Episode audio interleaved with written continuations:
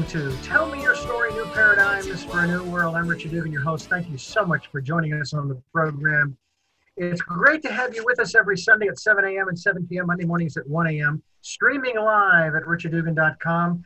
Podcasts are at richarddugan.com, as well as SoundCloud, iTunes, TuneIn Radio, Spotify, Stitcher, Player FM, Blubrry, and many other locations. Folks are uh, reposting these interviews, and gosh, I cannot thank you enough for that. That's fabulous. Uh, we also will be giving you our guest's website in just a moment so that you can follow up, continue your transformational process, as well as your education, edification, enlightenment, insightful information that you'll get from our guest's website.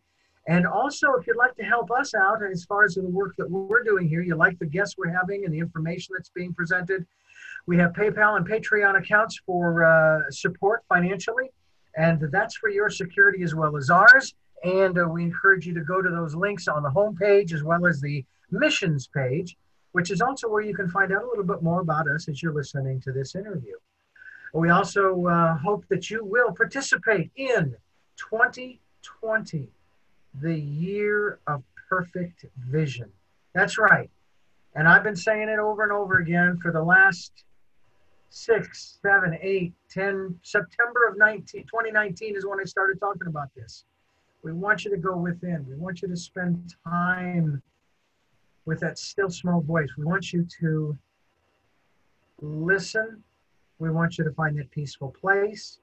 We want you to find the calm that, that is so needed, especially right now, but it's always needed, regardless of what our li- what's going on in our lives. But uh, some would say now more than ever. You know, well, you know, now, just do it now. I think uh, be a great thing. And we'll even talk to our guest about that. Who is our guest? Our guest is returning after almost a year. Uh, we are talking with Mark Nepo, and I want to thank you so much for joining us on the program today. It's great to have you back. And I oh. love your hairstyle.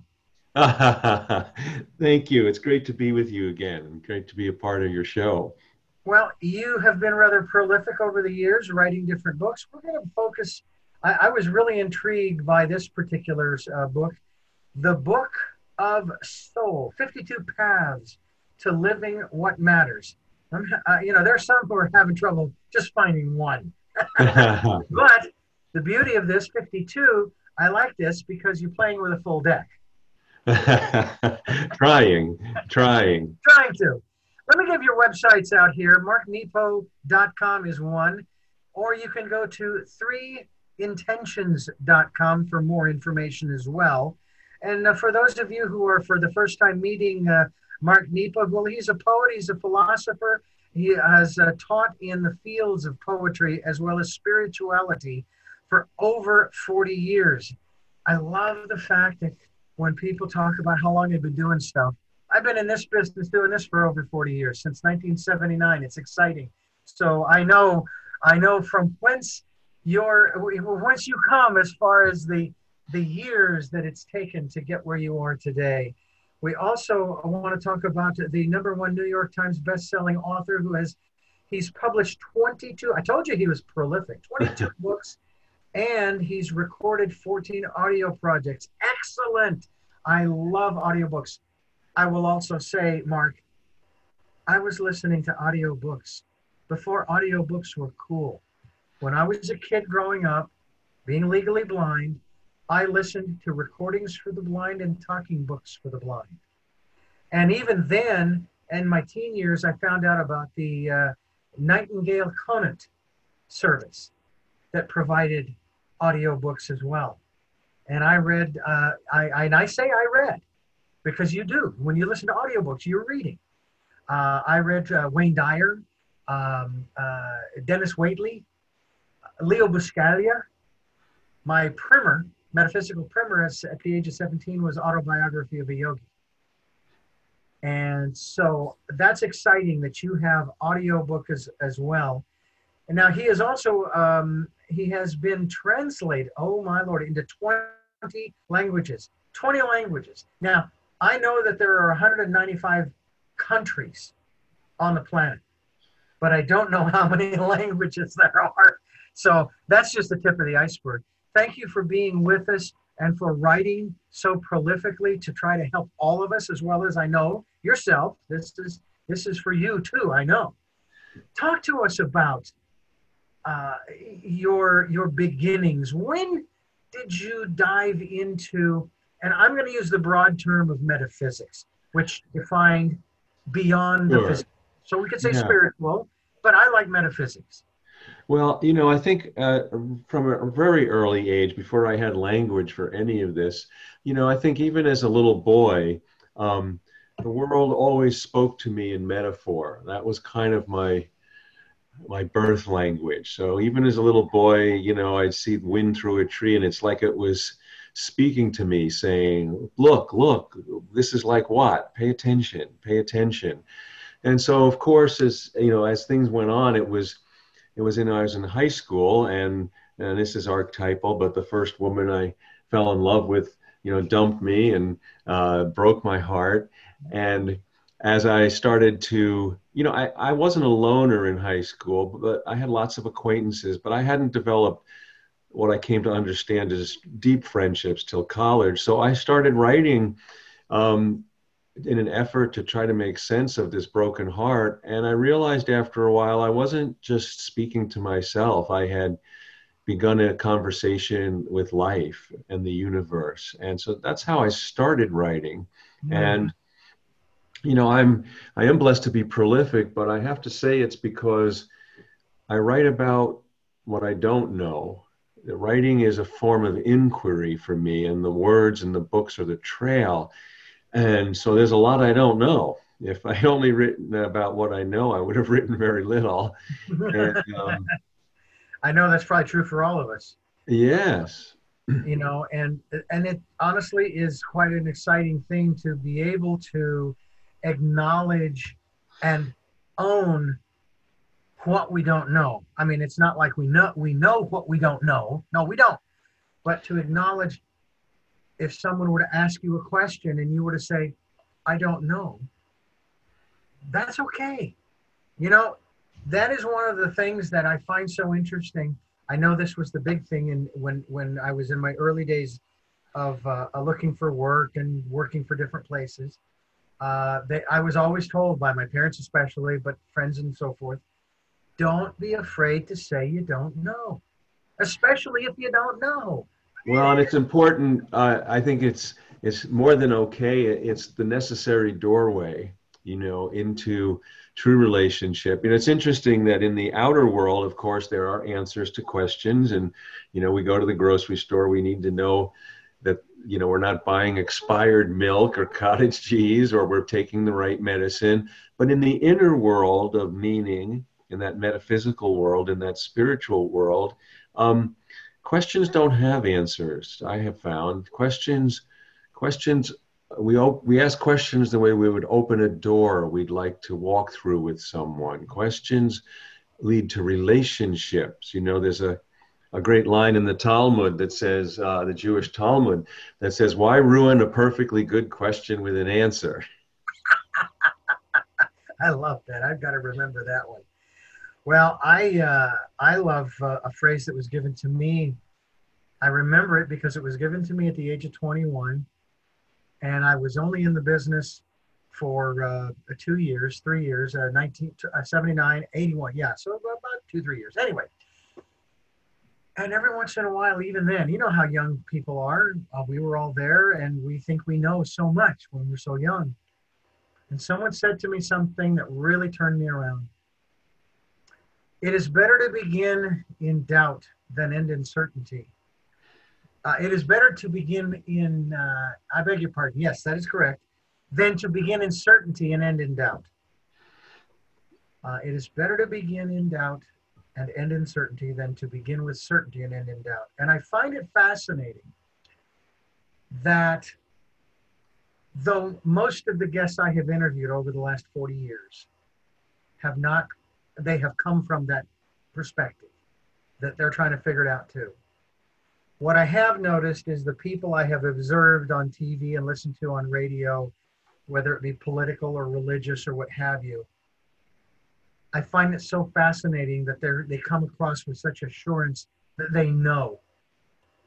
Yeah, I That's think, and I think Go ahead. I think this is, um, you know, also very much at play today, you know, yeah. with what we're all going through because there is so much fear. I think fear is the other virus right now.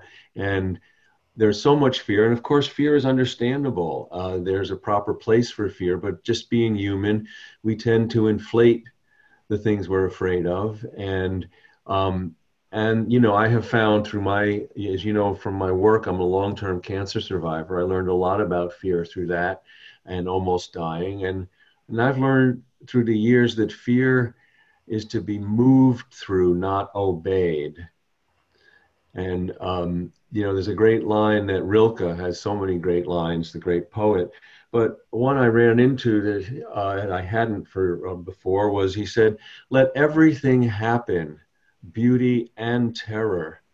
No one feeling is final. Keep going.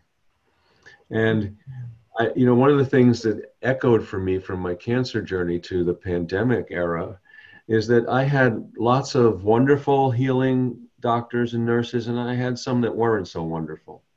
And the those who weren't so wonderful were the ones who pretended to be certain to pretended yeah. to know, you know, who would be eager to, you know, I would get information about what was the next steps in my journey. And then every and then those people would venture to speak about what they didn't know with such authority about whether I would live or die.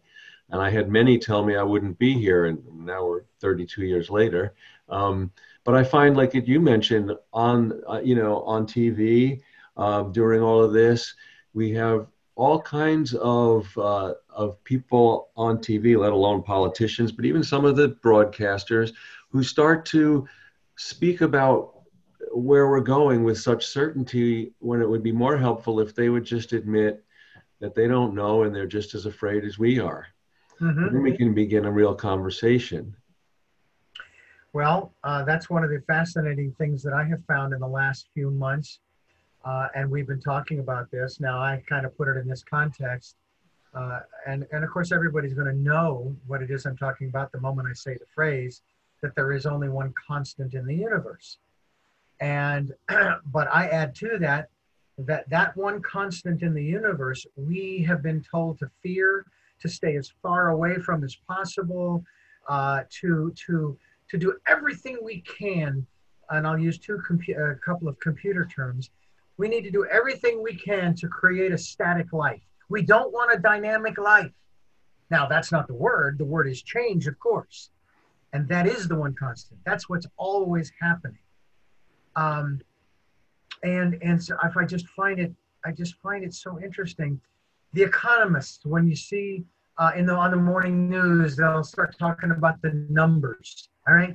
Now, I've never known an economist to ever be happy with the numbers no matter how good they are, they're never happy. So I always ask the question, what numbers would make you happy? I want to make you happy, Mr. Economist. I don't want you to have ulcers or headaches. What numbers? Because uh, I'll make them up. I don't care, just to make you happy. But one of the phrases that's used constantly at the end of, especially economic news, but nowadays, after almost every story, is in these uncertain times. Now, I used to ask the question could you tell me when we were ever in certain times? Yeah, well, I think that, you know, I think that we're being challenged here to become more intimate with the unknown. And, you know, we have been trained in the modern world to see the unknown as only the, the the force for bringing catastrophe and disaster. And of course, certainly the unknown brings difficult things, but the unknown also brings wonder and joy and beauty and love. And yeah. I mean, after all, every person that I've ever been blessed to love or be loved by, I didn't plan to meet them. they came totally unexpected um, and has been a blessing. So, you know, I think of that when I was, you know, young and uh, we only had three TV stations then. Um, but the weather report was called the Weather Report. And. Now it's called Storm Watch. And yeah, last I know, storm was only one form of weather. So I think you know we're being challenged during this time in a lot of way, among a lot of ways, but certainly to become intimate and more patient with the unknown, and with uncertainty. And of course, as you say, everything is constantly changing. I mean, this is the the the hard blessing of impermanence, as the Buddhists speak of. We tend to think of that meaning we'll all die, and we all will. But within a life, impermanence does tell us the blessing that everything keeps unfolding. In fact, the the uh, the original definition of the word sacrifice, and there's a lot of, of, amazing sacrifice going on with first responders and all kinds of people today. But you know, the original definition of sacrifice, it it meant to give up what no longer works in order to stay close to what is sacred. Wow. I had yeah, never that's, that's powerful to give up what no longer works in order to stay close to what is sacred. And the assumption under that is that certainly the sanctity of life doesn't change, but we do, and our perception of it and our ability to, to see it and hear it. And so what worked today probably the assumption that it's not going to work tomorrow and we have to put it down to find out what's going to work and i think that in the in this world now the pandemic world, we're being challenged to ask what what's no longer working that we need to put down. Yeah. You know, my uh, family, my parents had six kids, of which I am one. I'm the eldest male. I have two older sisters. I had the opportunity of interviewing them on this program, mm. which will only be released and probably in 20 or 30 years after their passing. Now, I say 20 or 30 years because my dad is 89, my mother's 86, and I don't know when they're going to want to leave. One day they will. We all do. My father told me that. He says, eat, drink, and be merry in moderation because nobody gets out of this world alive. But in the interview, I asked them about this aspect of having this large family and that many people that I share this with say, oh my gosh, they must have sacrificed a lot. And my mother immediately piped in and said, no, we did not. We, this is what we wanted. So your definition still applies here. My parents were already in that space of sacredness because this is what they wanted. They wanted to bring these kids into the world. Now, after the sixth, there was a bit of a discussion as to whether or not uh, she was going to have a seventh. and uh-huh. the, answer, the, answer, was no. Um, be that as it may, so when I think about, for example, I was raised Roman Catholic, and sacrifice, along with suffering, um, is a big deal. But I absolutely am going to try to hold on to what you just said about the definition of sacrifice, the meaning behind it. Give, uh, letting go of those things that no longer serve us. Yeah. So there's a great there's a great story, a, a little story uh, in the life of Buddha. There were so many, but this is a wonderful one that speaks to this. And Buddha was he was uh, walking, of course, because you know there were no Ubers back then. But he was walking from one village to another, and um, all by himself. And he came across a river that was a pretty wide and swift river, and he deep. He wasn't. He couldn't wade or swim across it easily, and there was nothing around. And he stopped and took the rest of the day, and he built a makeshift raft and out of branches and reeds. And sure enough, it held him, and he got across. And so then he he hoisted the raft on his back and kept walking. Well, about two hours on, he realized he didn't smell water anymore anywhere. And it occurred to him, I don't think I'm going to have to cross any more rivers. So why am I carrying this raft on my back? Mm-hmm. And the difference with Buddha, the Buddha nature, in which we all have, is he didn't just chuck it. He stopped there, camped for the night, built a fire, and he thanked the raft and burned it, saying, I'd rather burn you in reverence than carry you on my back in resentment. Ah. And went on. And, you know, so the question for all of us, knowing that things that do work for us, that keep us close to what is sacred, when they stop working, how do we thank them and burn them in reverence so that we can make new habits and get new tools to get close again to what matters and not be trapped in the the sanctity of something that's just old. Then it becomes just nostalgia and we're just carrying it around but it's not you know this is another interesting re- recent like i'd say in the last 50 years. Um, in a museum in indonesia they had found an ancient kuan yin statue a, a goddess of compassion and they so they you know they took care of it they refurbished it they got it in an exhibit and once they opened it and they had the velvet ropes and the whole thing, you know, and all of a sudden, like not just tourists, but a lot of local people started showing up, and and then it was just filled with with local people um, who they weren't just coming to the exhibit; they were ignoring the ropes. They were throwing petals at the feet of the Kuan Yin. They were chanting. They were singing. Well, for them, that statue it wasn't an artifact of something that was sacred. It still was sacred. And so the museum in that exhibit stopped being a museum. It created quite a controversial stir in the museum world. So what do you do when the you know when the painting of the flower comes alive you yeah. water it. It's it it it, it is also uh, uh, you have to also acknowledge the fact that people have to be aware that those things are there. And some people are just not they're not aware they're not awake and it's it's, it's kind of a paradox. Yes it's their fault and it's not their fault that they're not awake because there are so many things so many distractions i uh, i came across another distraction in my life just recently i mean it was it wasn't bad enough that um, we had uh, uh, the, the, this uh, virus uh, uh, circling the globe. That, that wasn't bad enough. And then we've got these protests here in America on several different counts, several different perspectives. and then I go to the medic, and I, every time I think of that, I think of Woody Allen's joke about the medic. I go to the medic and all of a sudden I have been I have been uh, diagnosed as having type 2 diabetes. And it's like, what?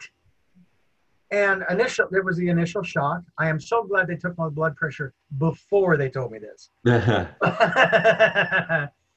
but after I got out of that shall we say uh, haze or maze of emotion, which wasn't that bad, I started doing a little research and I realized this is, first of all, it's not a death sentence. Although I call my mother on the weekend and she says, oh, yeah, so and so died of and died of and died of yeah. type 2 diabetes. And of course, they were all older, although I think I'm probably in that realm now because I'm now 60. Anyway, so she's not really giving me a lot of the glass is half full.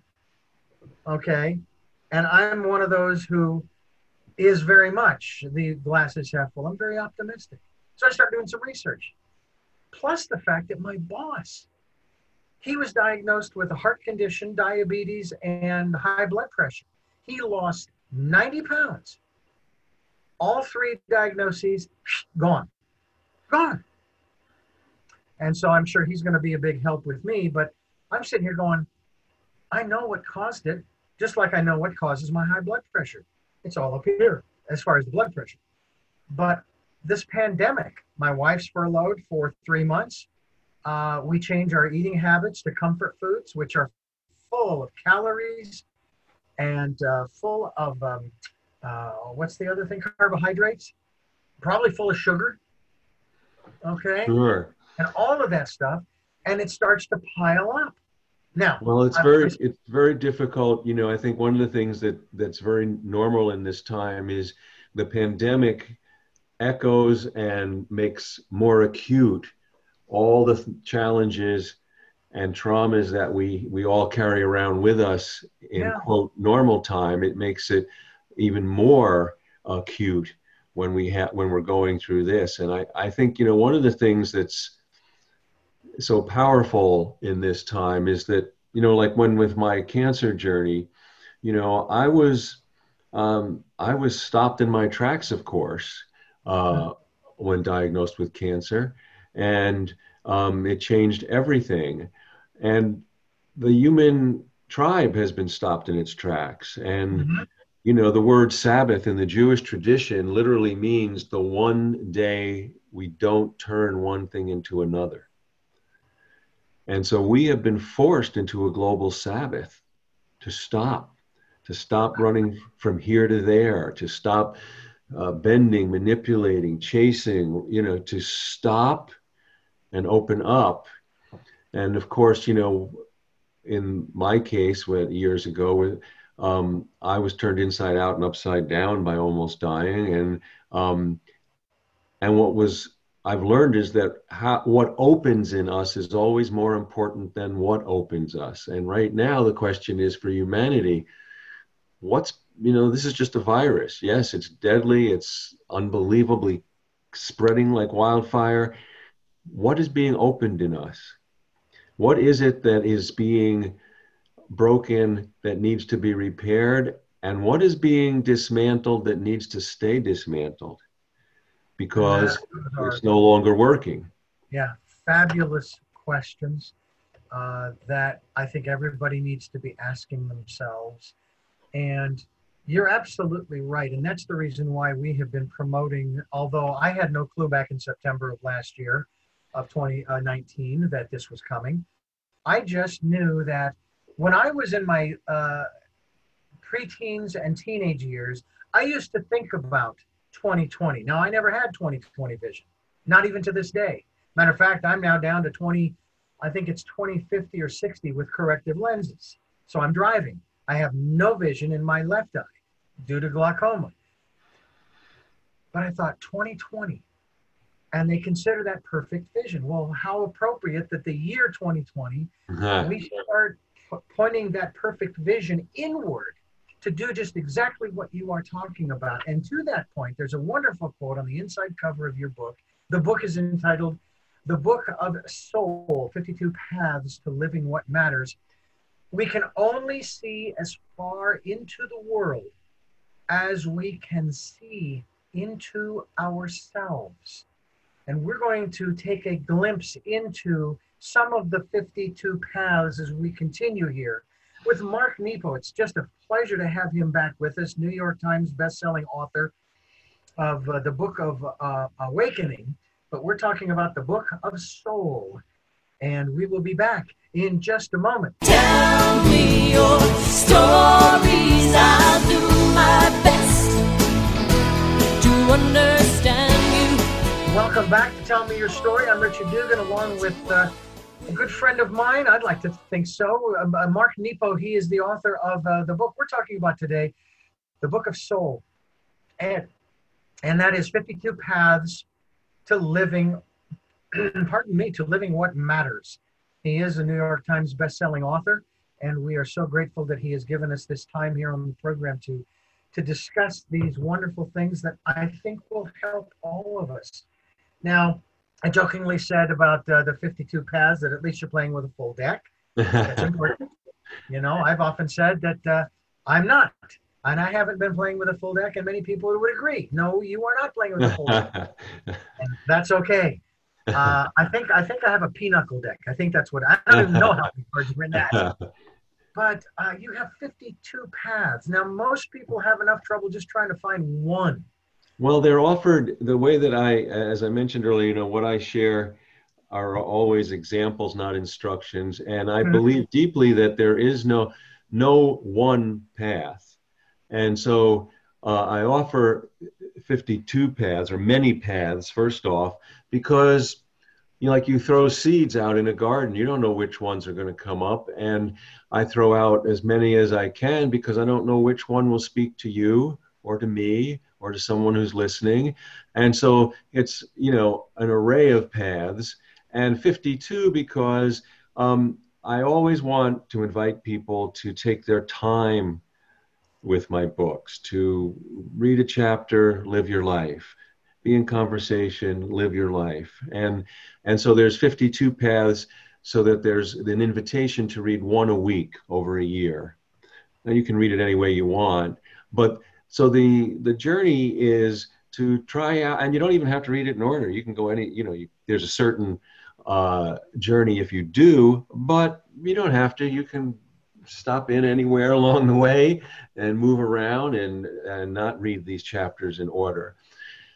And the central, I think, metaphor for the book for me, and metaphors are always the doorway into the inquiry for me. Um, the metaphor is is that of labor, physical labor. You know, we're all here, thankfully, by the blessed labor of our mothers who brought us here. I remember my mother's now gone, but I remember being an undergraduate in college and um, seeing a documentary on on childbirth, like you know, follow, you know, the first time I ever right, really watched a woman give birth to another being. And I ran out of there and called my mother up and said, "Oh my God, if it were me, I don't know if I would have had me." Um, and but the metaphor is that once we're here, we start to go through a second labor which is the experience of a lifetime through which the soul is birthed on earth. And that it is our experience. Yeah, I believe that each person has their own wisdom, their own language of wisdom, and we we understand it or decode it a word at a time. Each experience gives us another word in the language of our own wisdom. And so yeah, I can't tell you what your language is. We can only kind of, you know, support each other in discovering our own wisdom and the fact that one of my other books is called More Together Than Alone. We are more together than alone.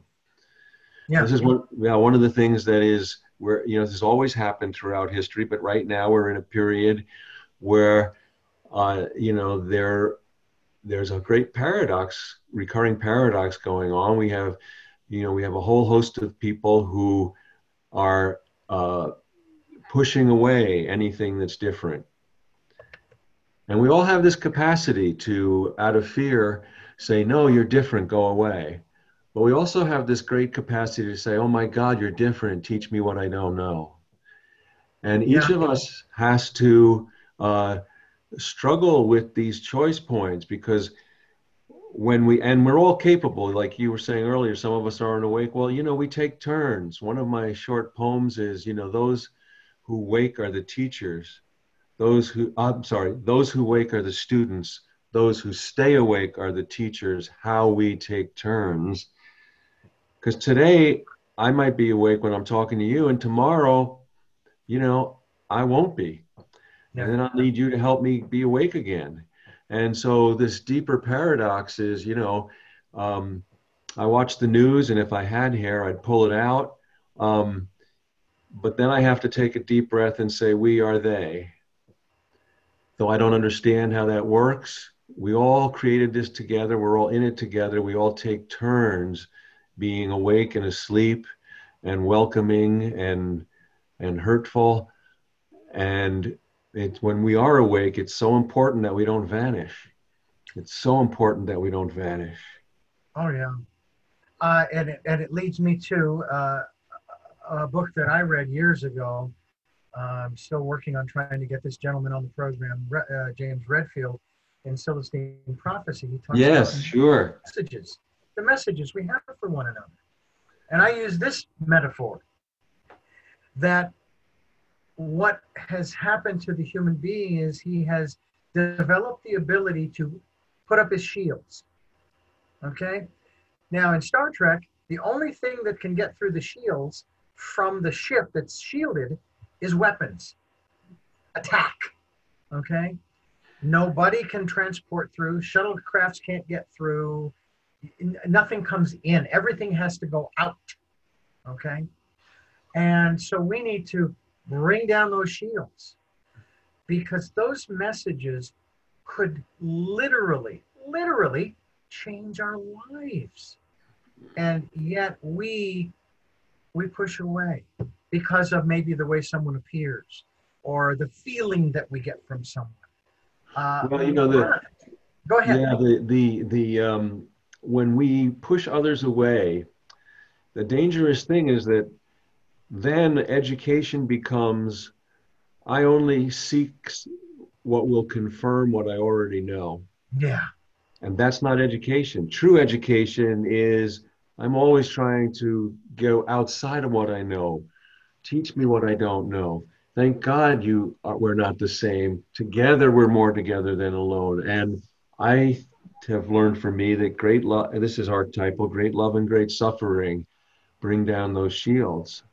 And um, and it's so uh, you know tra- it's interesting in this time you know that we have such loss and a kaleidoscope of feelings this goes back to to what the echoes my cancer journey you know let me go back for a second so when i was diagnosed i went into a doctor's office and and i was stunned to be told i had cancer and then when i left that doctor's office the door I had come through to keep that appointment was gone. There was no way back to my life before that appointment. Hmm. I was in the new world. And I think in a large degree, this has happened because of the pandemic to the human community. The world as we've known it is gone.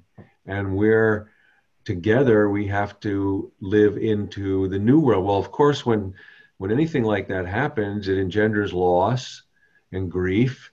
And I can see, you know, it makes me think of Kubler Ross's, Elizabeth Kubler Ross's stages of grief, you know, and for people who are listening that may not remember, she was the modern, mo- the mother of the modern hospice movement. Hospice, of course, has been going on forever, um, just didn't have that name. But she gave such attention and learned so much from being with people who were dying and their loved ones and grief. And, and so she came up with five stages of grief that not necessarily in sequence. You bounce around, you might get stuck in a phase. But it's very interesting because these are the phases, and there are, there are pockets of our society stuck in these phases right now. There is anger, denial, bartering, depression, and acceptance. Well, we have a huge part of our society that is stuck in denial right now. There's no, yeah. there's no, there's no COVID. No, things are fine. Things yeah. are fine. And of course, they're not fine. And we have a huge part of our society stuck in anger that's going to protest. We're going to protest wearing masks. Well, what are we exactly protesting? Biology, gravity, the unfolding of time? Yeah. You know, no, uh, you know, this is, and this where is the, uh, the great love and great suffering re- reduces us. All the traditions have different ways of speaking about it, but in the Hindu tradition, there's a phrase, thou art that, which speaks to we discover sooner or later we are each other. What happens to one happens to all. And so, yes, if you wear your mask, you're taking care of yourself and everyone. Mm. You know, when we care for this. So, yeah. Well, I, yeah, I, go I, ahead. Yeah, I was going to say that that uh, I've I've heard, for example, uh, you brought this up, and, and I'll dovetail off of it real quickly. I've heard uh, and seen some of the videos. I don't watch a lot of this stuff because it just doesn't serve me, so I sacrifice it. These people who uh, go into places without masks and they scream and yell that you can't do this. This is a violation of federal law. It's a violation of my constitutional rights. That that that that that. And so I, I, and this is some time ago that some of this stuff happened, and I started thinking about this in the context of, okay, let's go down your road. You want to talk about the Constitution. All right. Well, I believe there are some phrases in there that you need to take a look at. Now, I am all for you exercising your individual rights. I am not here to stop you from doing that. Don't get me wrong. I'm asking you to take a look at this. Uh, in the Declaration of Independence, preamble of the Constitution, phrases such as uh, promote the general welfare and secure the blessings of liberty to ourselves and our posterity. And then, of course, you have the First Amendment, freedom of speech, freedom of assembly, et cetera, et cetera. How are you going to juxtapose those? Now, some people say, I'm not going to sacrifice my individual constitutional rights for whatever. I say you don't have to.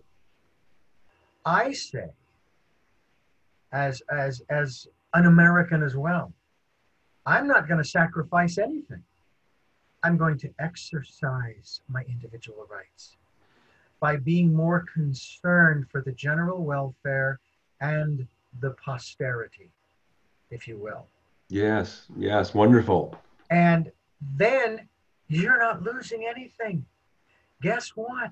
You're actually using those wonderful gifts that these documents claim that we have been given, that we have, not just for the betterment of yourself, but for the betterment of humanity, the community in which you live. Now, Yeah. and, and, I- and I sit here going, to me, to me, and that's my observation, mind you, that's a real American. I'm not saying that the others aren't real Americans, but I'm saying you want to be a real American? Exercise your individual rights. Well, you raise speaks to a, a principle that's at work throughout history with all all societies and all communities, and and that is the fact that you know fear makes us think that self-interest will protect us, but love and suffering affirm for us that we're more together than alone. And every person and every nation and ev- we run into this choice point again and again. It's almost as if in each generation we are each charged it's our turn to face that choice point. That we are in fact when when we consider the greater good we learn that we are interdependent. We need each other. And fear makes us again think no self-interest will protect us and all self-interest does is isolate us and make us wither. Yeah. Uh, the, the, one of the saddest aspects of all of this is how this whole pandemic has been turned, not only it's been politicized, but it has been turned into a, an economic argument, a polarized economic argument, if you will.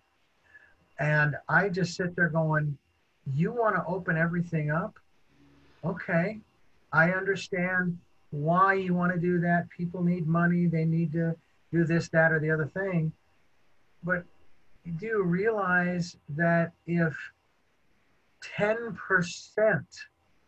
and we're not there yet, thank God, but if 10%, oh, ah, I, maybe I could take that back even further 1%. Let's say we have 350 million people. 1% would be 350,000, correct? Is that about right? Yeah, well, 1%, oh, yes, right. Yeah. 350,000. We're at 150,000 now, as we are as of our conversation. You lose those people. Now you have lost people who were contributing to that economy. So what Well, and I would, you know, I would, I would offer too, in support of what you're saying, that it's, you know, it's a basic argument to, to even get out of the, its value, that argument on, on the side of opening things up again speaks to a larger issue that throughout time that recurs, and that's where the more divorced we are from each other, the more we start valuing things over people yeah. and it doesn't matter uh, you know yes the, the economy is hurt but you know as, as i saw a placard on one of the teachers on the news just the other day said i can't teach from the grave Exactly. people are more important than things and when things you know it's not by accident that you look in research and philanthropy the field of philanthropy for all the wonderful good that that large corporations or throughout the ages you know benefactors have given the most philanthropy is given in small cumulative small doses and amounts from people who know what it's like to suffer. Their compassion makes them give to each other. You know i i my my i'm of a russian jewish heritage and a story in my family is that you know my grandfather in the depression the great depression in the 20s you know they were out of work like everybody. They had no money you know struggling to get food on the table and my grandfather would bring strangers home to dinner and my my grandmother would pull him aside and say, "What? Are, we don't have anything. What are we?" And he would kiss her on the cheek and say, "Break whatever we have in half. It'll be enough." you know, um, I am a firm believer, maybe 99.9% of the time, in trusting the universe. There are those little moments. it's like, oh, but, but 99.9% of the time, and that's what I encourage people to do. I remember my wife coming to me on March 1st of 2006 and saying, I feel like we're on the edge of a precipice. And I thought about that for a half second and I said, you know what? With everything that I have learned over the, the years at that point, uh, and I was uh, 36 at the time, uh, I said, the one message that comes uh, comes roaring through is if you find yourself on the edge of a cliff, you do two things you jump and you trust. And that is something that a lot of people have forgotten. And by the way, you talked about fear as being a greater virus. I received an email not long ago that said that there is a greater virus. Fear is part of it.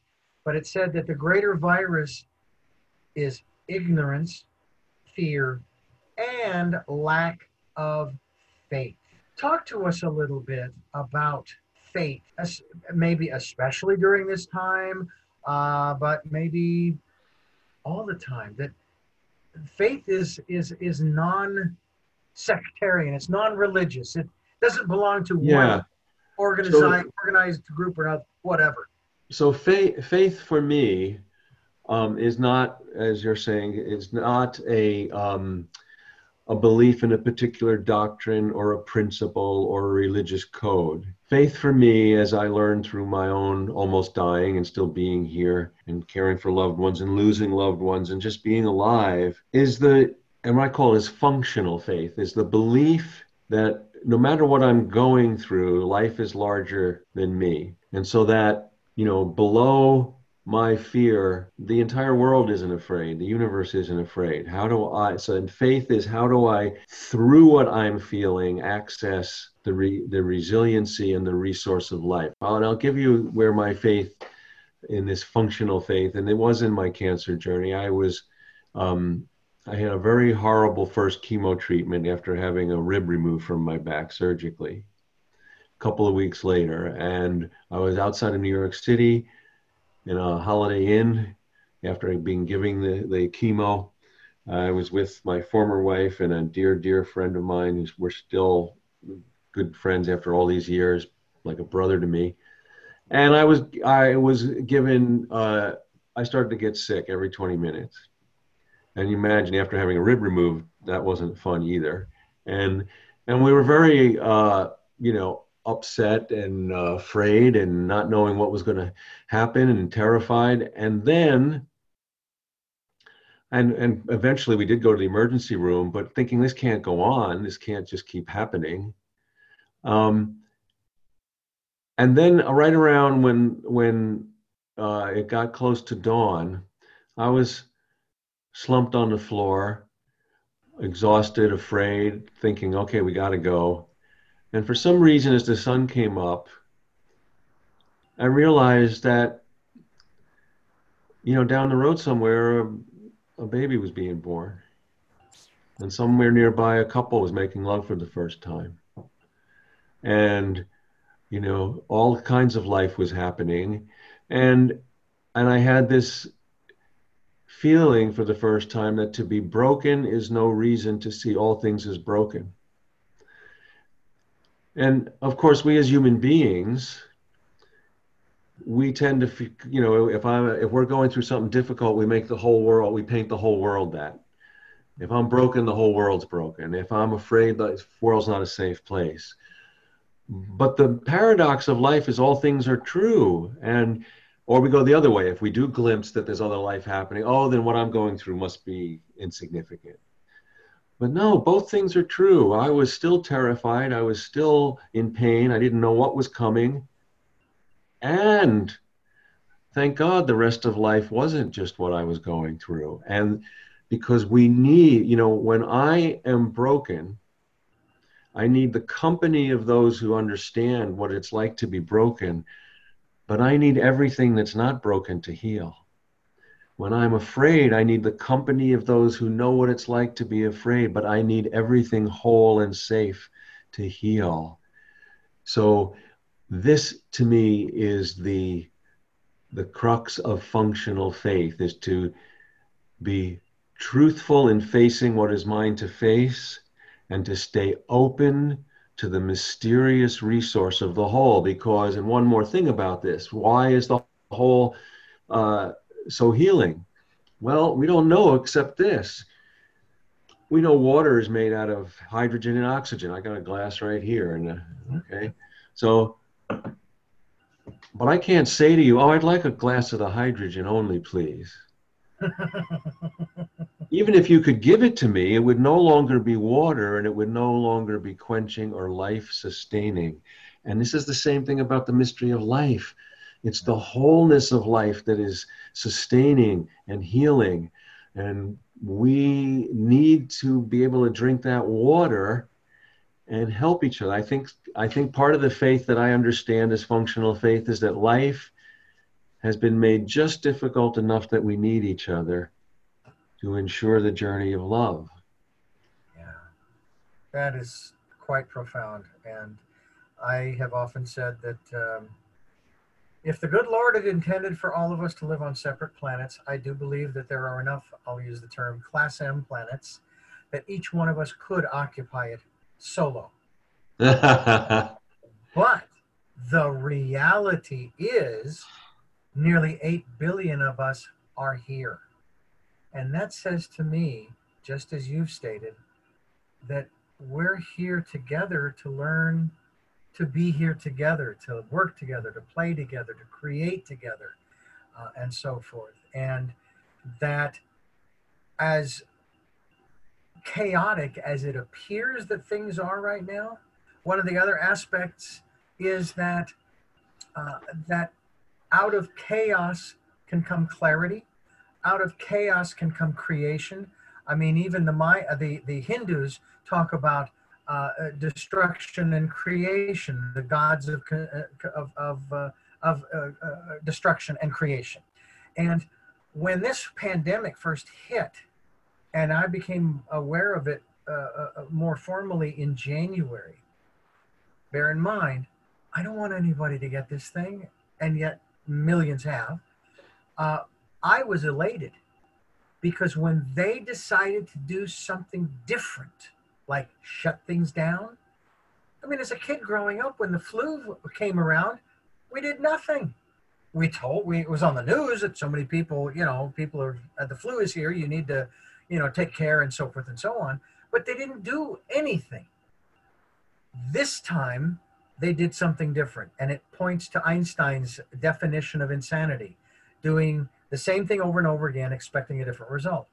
And the reason I was elated was because at least I knew whether we liked it or not, we were going to get a different result. And that was exciting to me because it, it meant that there were going to be some incredible opportunities right?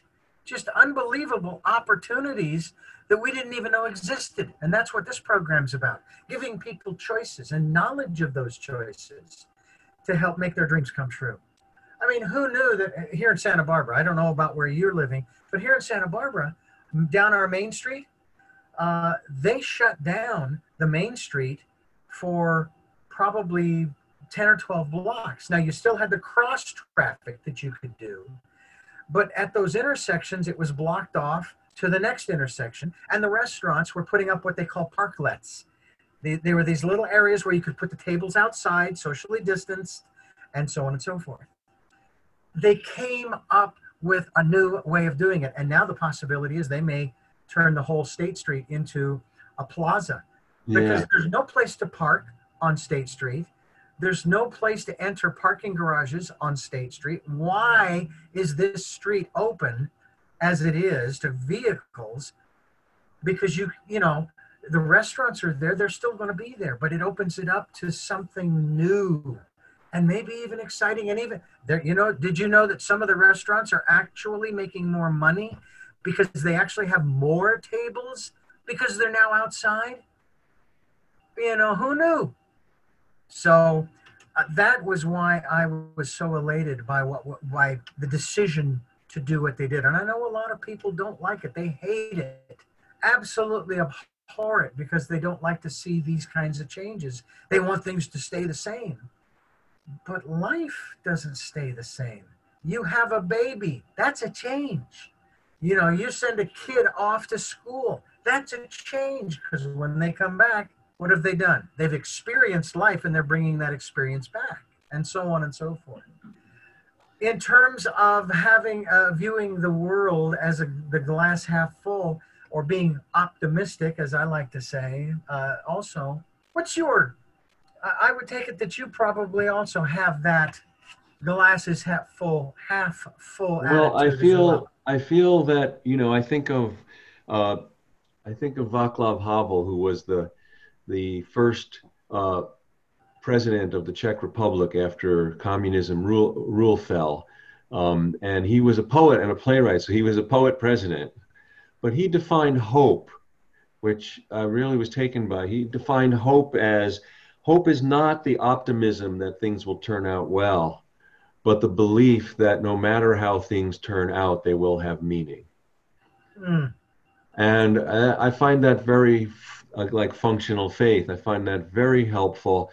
And I do believe that, you know, um, I did a couple of books ago, that book of mine, More Together Than Alone, which took me 13 years to retrieve, I like to say. Um, mm, it really was an investigation into communities, moments that we've worked well together throughout history and cross culturally, and just telling their stories and their lessons. And what I learned from that was that throughout history, there have been huge, huge waves in the ocean of history where we've pushed each other away and then where we've come together and we've pushed each other away. And I think right now, it's not clear which way it's going.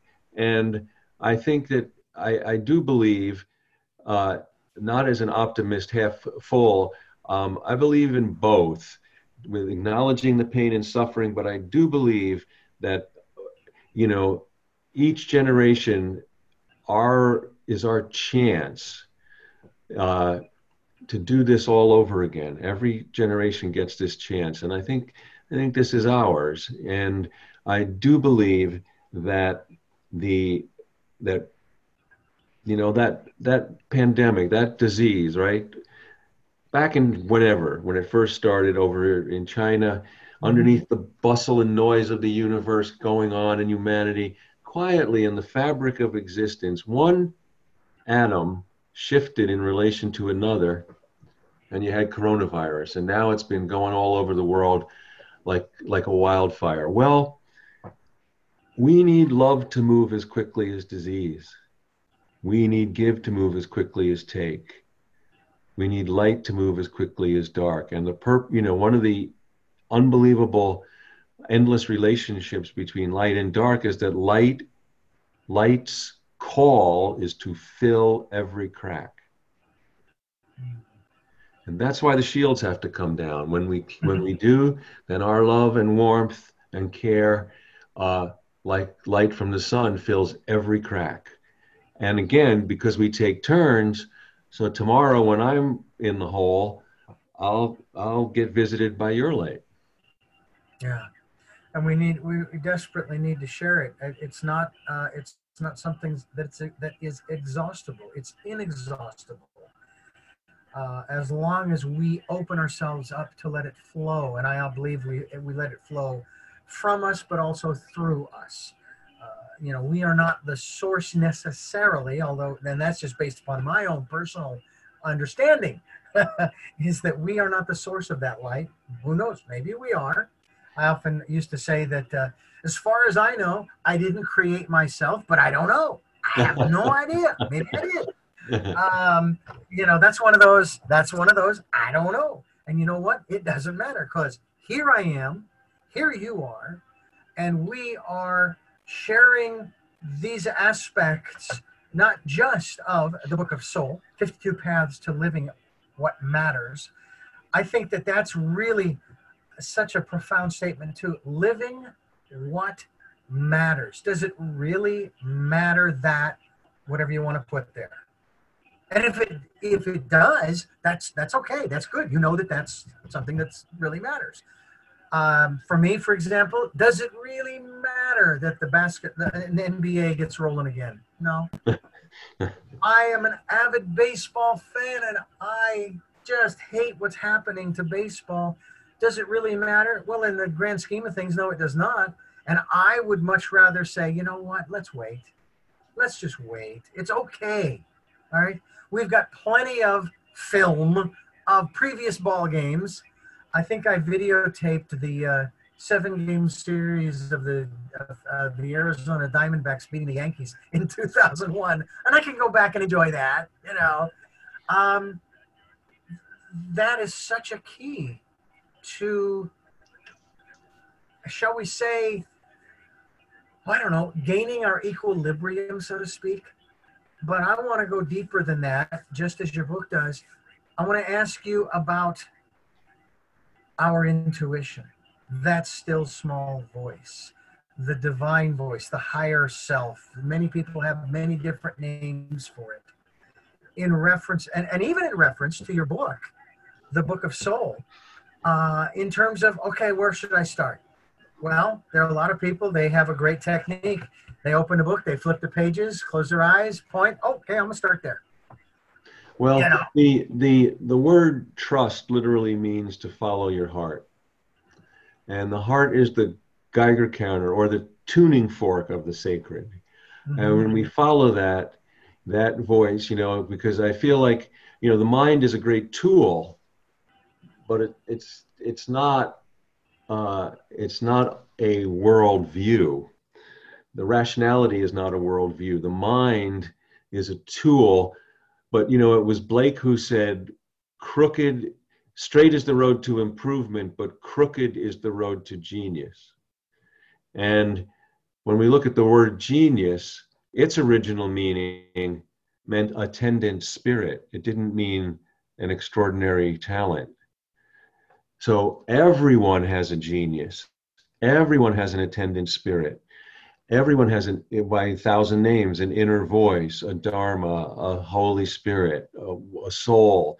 Um, and following our intuition which is more like constellation thinking than ladder thinking following what matters from place to place following our heart leads us to our attendant spirit. This is where the word genius originally this is where the word genie comes from and you know the great story of aladdin and the lamp well that's you know the myth of that is not that you get wishes but really the myth of all that is when you embrace your life your attendant spirit appears as your guardian angel to guide you not to give you grant your wishes.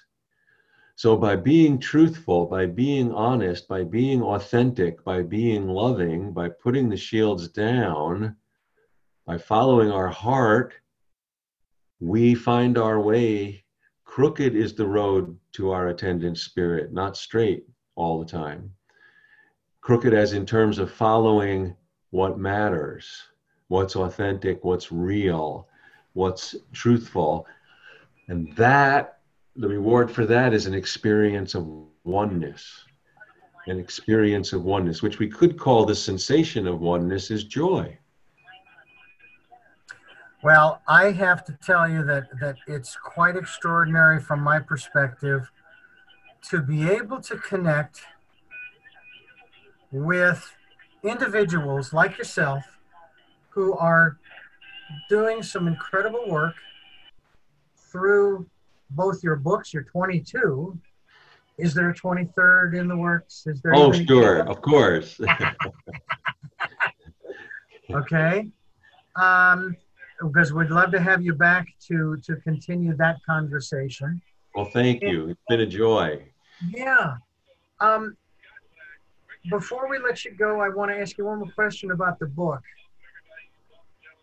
What was your inspiration for this particular book, the Book of Soul 52, 52 uh, paths to living what matters. Yeah, my you know my inspiration, my my want to understand because each book for me is an inquiry, and the words are just the trail of that inquiry.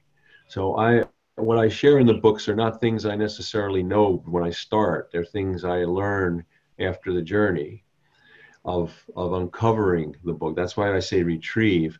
But the the the the inquiry for me here, and it still is one, is the last chapter of the book is called "The Temple Is the World," and that's what I was interested and still am interested in, and that is.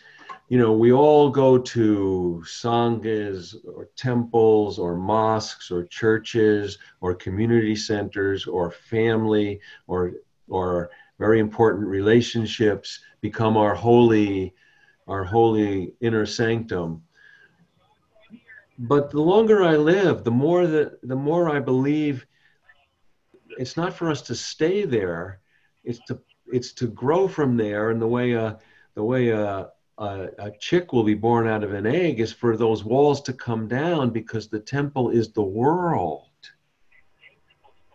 Yeah. that's for us to be that everywhere.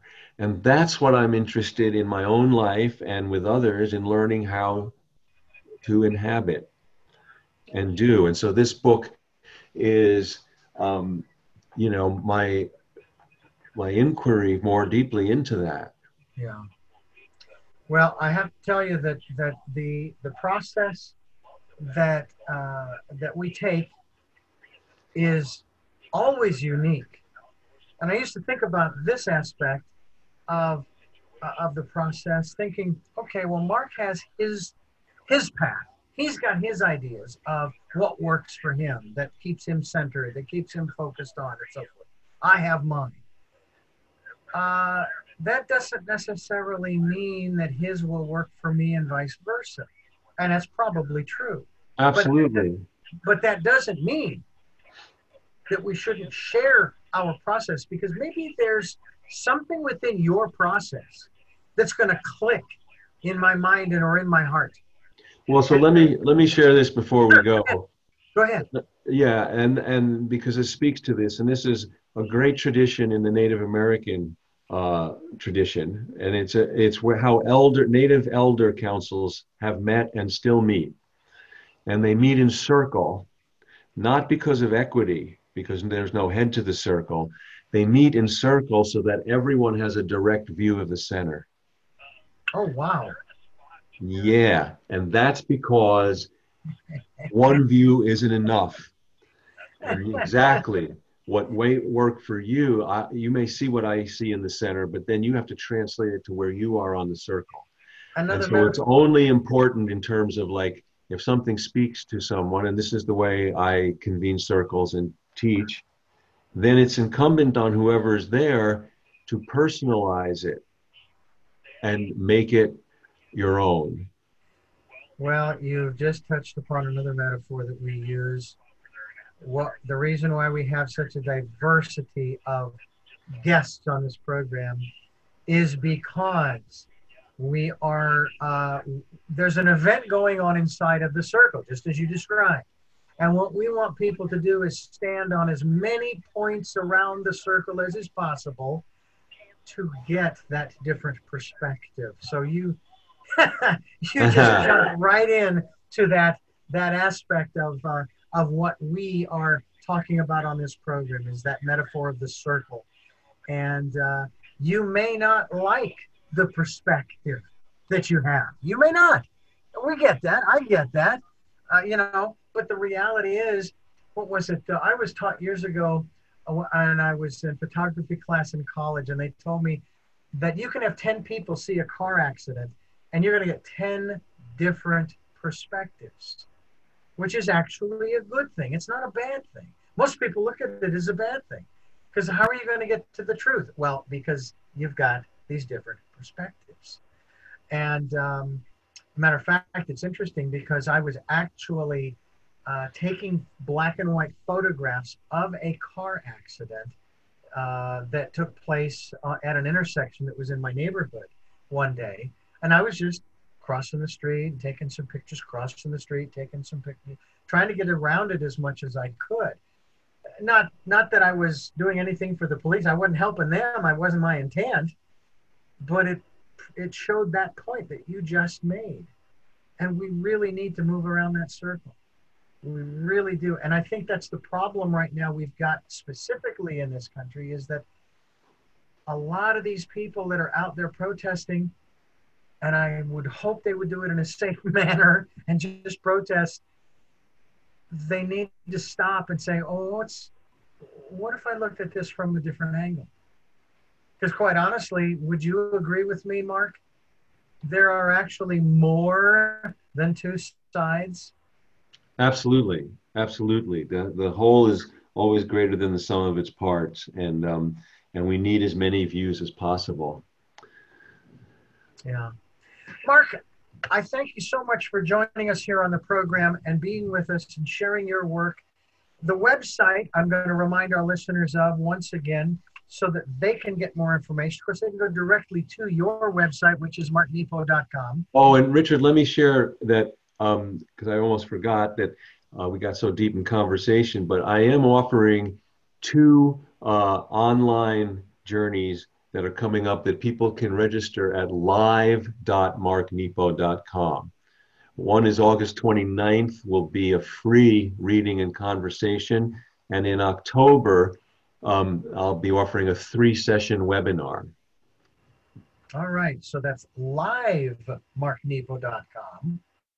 And we encourage people to go there to find out more about the work that he's doing, the videos, the set, the the the, the uh, virtual gatherings, shall we say? Yes. Um, you know, and and I I have to say that I participated in one or two. I'm involved in a project of theater, Zoom theater, and it's fascinating because what we'll do is we'll record it We'll block it as far as if we do gallery view and people are in and out.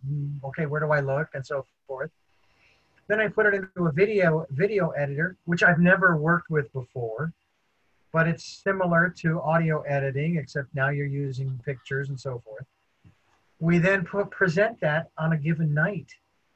And uh, as a matter of fact, as of our conversation, the presentation that we're going to be giving on the 29th of July at 7 p.m.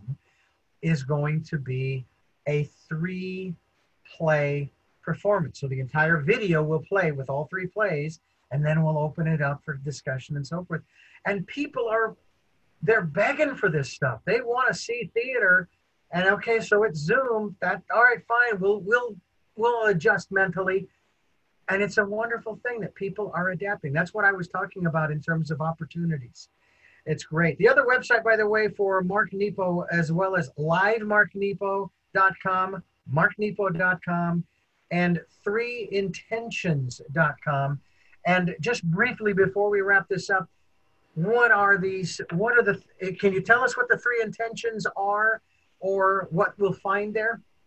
Well, Three Intentions is a sister site, so it, it has it's devoted to my work as well as my website, and it just reaches uh, you know across the world uh, so people have access to all of where, where I'm teaching and my books and what I'm doing. And the, the live.marknepo.com is a new uh, landing place for the just for the online to register for the online offerings now that we're uh, you know learning how to do that.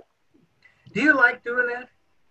I mean, I know it's not the same as having the presentations with uh, people. I'm very heartened. I'm very heartened by it. You know, it can yeah. never be the same as being in person, but there's much more connection and presence than I imagined, and it's an amazing tool. So I am. I'm very relieved and heartened to be able to to work this way. All right, it's great to be with you, Richard. Thank you so much. Well, thank you. And hopefully, when we get to move around again, maybe we'll be able to get together in person. Maybe have you come out to Santa Barbara to do an interview in studio, or as I've offered many times, we'll take a couple of chairs, we'll go out on the beach, digital recorder, a couple of microphones, and we'll just sit there relaxing in the calm of the surf. By the way, there was a song I found out about. Um, I believe the term is slack Tide. I had never heard that term before. I was watching an interview with Jimmy Buffett, and he has a new album coming out with a song entitled Slack Tide. Slack Tide is that period of time when the tide is neither going in nor going out. It's just kind of sitting there, and I'm going, I'd never heard that. And what a great metaphor. And Yeah. right now, do we not have a great opportunity to take advantage of slack tide? Yes, we do. Well, I look Uh, forward to that. Would be wonderful someday if we could be able to do that. I have three final questions I'd like to ask you that I probably asked you last time, but I want to ask you again. Uh, but before we do, I want to tell our listeners uh, that you can tune in to this program. I hope you will. Sundays at 7 a.m. and 7 p.m., Monday mornings at 1 a.m., streaming live at richarddugan.com, as well as the podcast on SoundCloud, iTunes, TuneIn Radio, Spotify, Stitcher, Player FM, and Blubrry, and many others. And we hope that you can support us by uh, uh, contributing through PayPal or Patreon for your security as well as ours. The, uh, uh, the links are on the homepage as well as the missions page. And we thank those who have helped and those who will help. Uh, and uh, so now for the three final questions. This is the bonus round.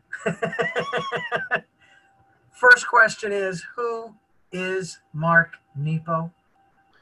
Oh, you know that that's you know all my books and all my work. I'm I'm just a uh, I'm just a conduit. I'm just serving. That's all. Like D.H. Lawrence said, "Not I, but the wind that blows through me."